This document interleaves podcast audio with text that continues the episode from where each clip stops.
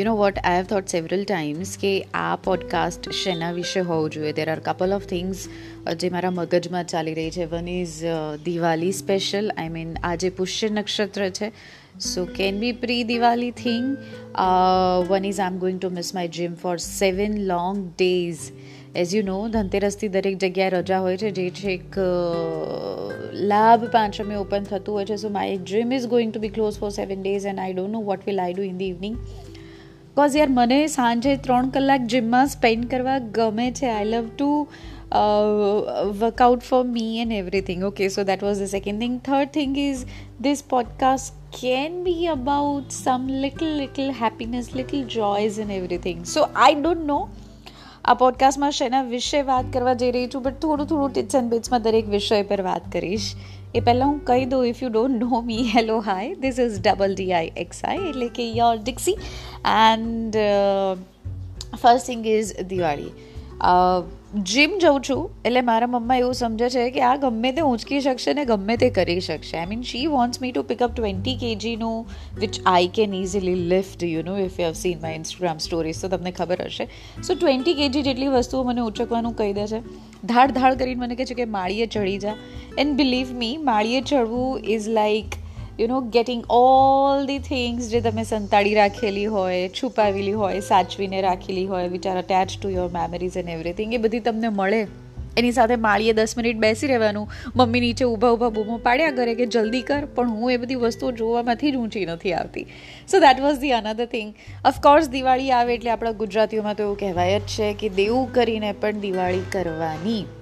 અને એમાં પણ પુષ્ય નક્ષત્ર હોય તો ના.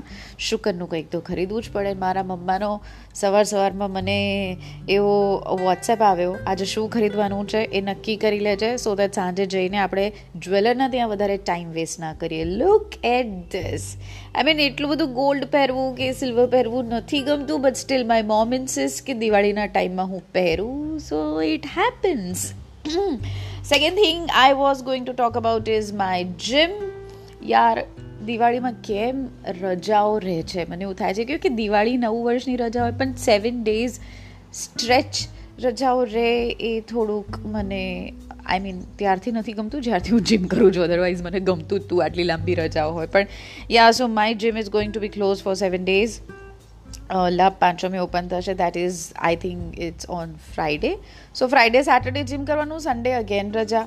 સો યુ નો પેલી મેન્ટાલિટી એવી આવી જતી હોય છે કે ઓકે વચમાં એક બે રજા આવતી હોય તો નહીં જ જવાનું. આઈ હોપ આવું મારી સાથે ના થાય because I am dying to go back to gym I will of course જઈશ જ બટ એના જે પહેલાં ત્રણ ચાર દિવસથી Diwali special bumper bonanza workout ચાલી રહ્યું છે.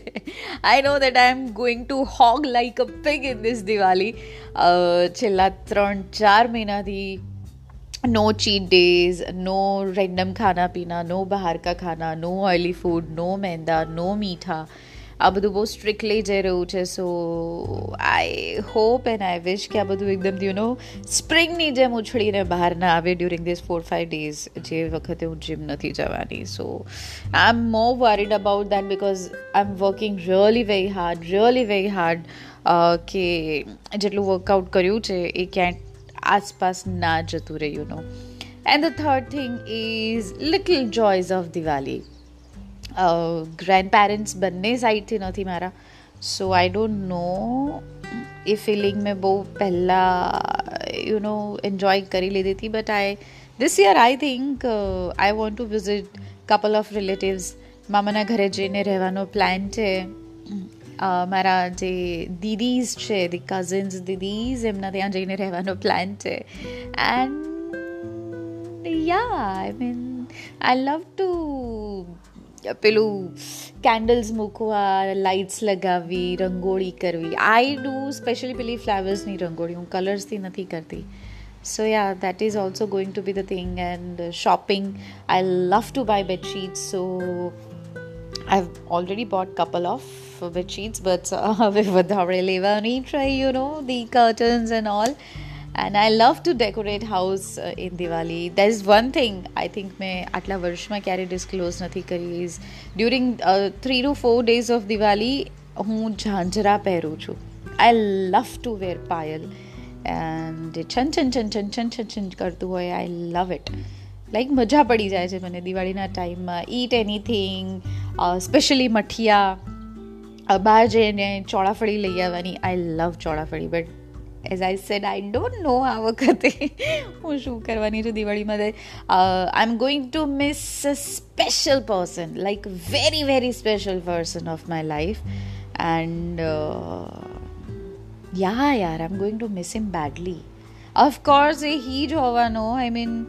yeah so he's very special i mean he still is very special and he's going to be a very special person of my life and uh, last year he gave me a gift which I'll showcase it on Instagram a Diwali gift which was really very beautiful અને હું બહુ ધ્યાનથી એને સંભાળીને રાખી રહી છું સો during Diwali time I think બહુ જ બધી એવી વસ્તુઓ થવાની છે લાઈફમાં બહુ બધી એવી વાતો આવવાની છે which I am going to share with you of course you can also share your side of Diwali preparation before after during હોય કહી શકો છો and don't forget to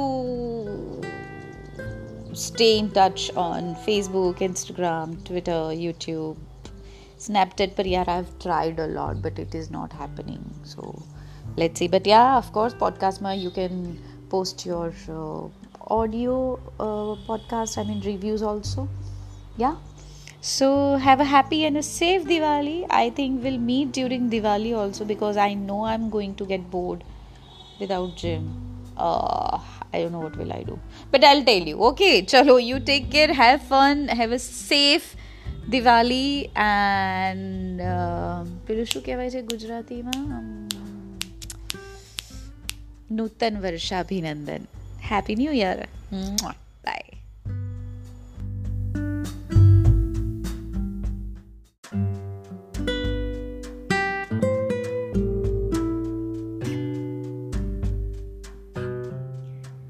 Hi, I was just uh, reading this book uh, which is Tumhare Bare Mein. It was written by Manav Kaul.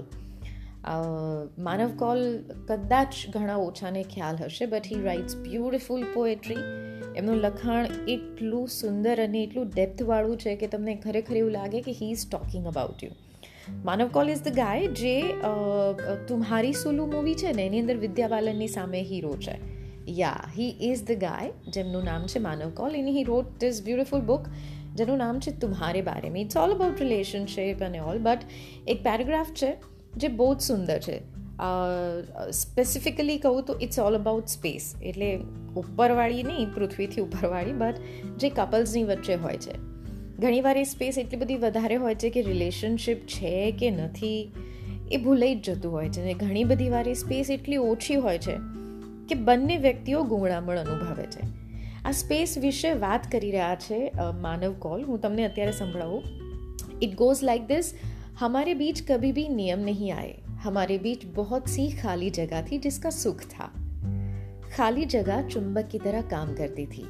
वो हर बगल से गुजर रही ज़िंदगी को अपने भीतर खींच लेती। हम कैसे जिएँगे की बातचीत नहीं थी? क्योंकि खाली जगह किसे अपने भीतर खींच लेगी? ये हमें भी पता नहीं था। हम जी लेते और फिर अपने ही जिए हुए से इश्क करने लगते।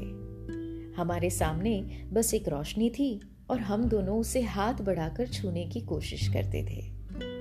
इस खाली जगह की आदत में इतनी ज़्यादा ज़िंदगी की अभिलाषा पलने लगी कि हमने खाली जगह के दायरे इतने बढ़ा दिए कि एक दूसरे का दिखना ही बंद हो गया। मैंने मेरा एक सूत जीवन उसे दिया और उसने अपना एक चित्र मेरी दीवार पर टांग दिया। अब हाथ बढ़ाकर रोशनी को छूने की ललक में उसकी खुशबू आती है। કેટલું સુંદર લખ્યું છે. કે તમે એટલી બધી સ્પેસ જો તમારા પાર્ટનરને આપી દો, તો એ તમને ગ્રાન્ટેડ લીધું થઈ જાય કે પછી એવું થઈ જાય કે ઓકે ઠીક છે હી ઓર શી અન્ડરસ્ટેન્ડ અને તમે સ્પેસ ના આપો તો સામેવાળાને એવું લાગે કે તમને પણ એવું લાગે કે દેર ઇઝ સમથિંગ રોંગ તમે ગ્રો નથી થઈ રહ્યા ગુંગળામણ અનુભવાય છે એઝ આઈ સેડ બટ આ સ્પેસ આપવીને એક અલગ પ્રકારનું કેલ્ક્યુલેશન છે. તમારે સમજી વિચારીને એ વ્યક્તિને સમજી વિચારીને, એની પરિસ્થિતિઓ સમજી વિચારીને એક પ્રકારની સ્પેસ આપવી પડે છે. અને એ કેલ્ક્યુલેશન સહેજ પણ આગળ પાછળ થાય. તો એઝ આઈ સેડ ક્યારેક તમને એવું લાગે કે તમે છો જ નહીં અને ક્યારેક તમને એવું લાગે કે આટલું બધું કેમ આ મારા માટે કેર કરે છે, કે આટલું બધું કેમ સાચવે છે? I feel suffocated so make sure whenever you give space to your partner એ સમજી વિચારીને આપો. તમે જ્યારે સ્પેસમાં ના હો અથવા તો હો છતાં પણ સામેવાળાને એવું ના લાગે કે તમે એની સ્પેસને ડિસ્ટર્બ કરી રહ્યા છો. It's all about you your partner and the relationship which you guys are sharing that's it take care.